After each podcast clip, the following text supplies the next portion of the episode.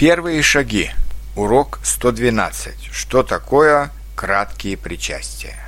От многих причастий с суффиксами 2«н» и «т» мы можем образовать краткую форму. Например, купленный – куплен, сделанный – сделан, открытый – открыт, закрытый – закрыт.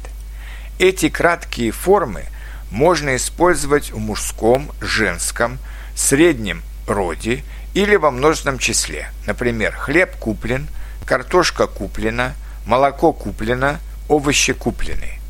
Зачем нам нужна краткая форма причастия?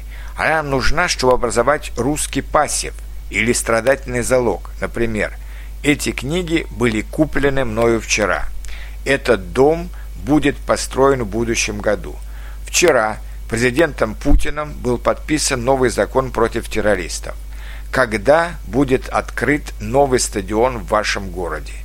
Интересная статья об экономике была напечатана в новом номере журнала «Экономист». Санкт-Петербург был основан Петром I в начале XVIII века.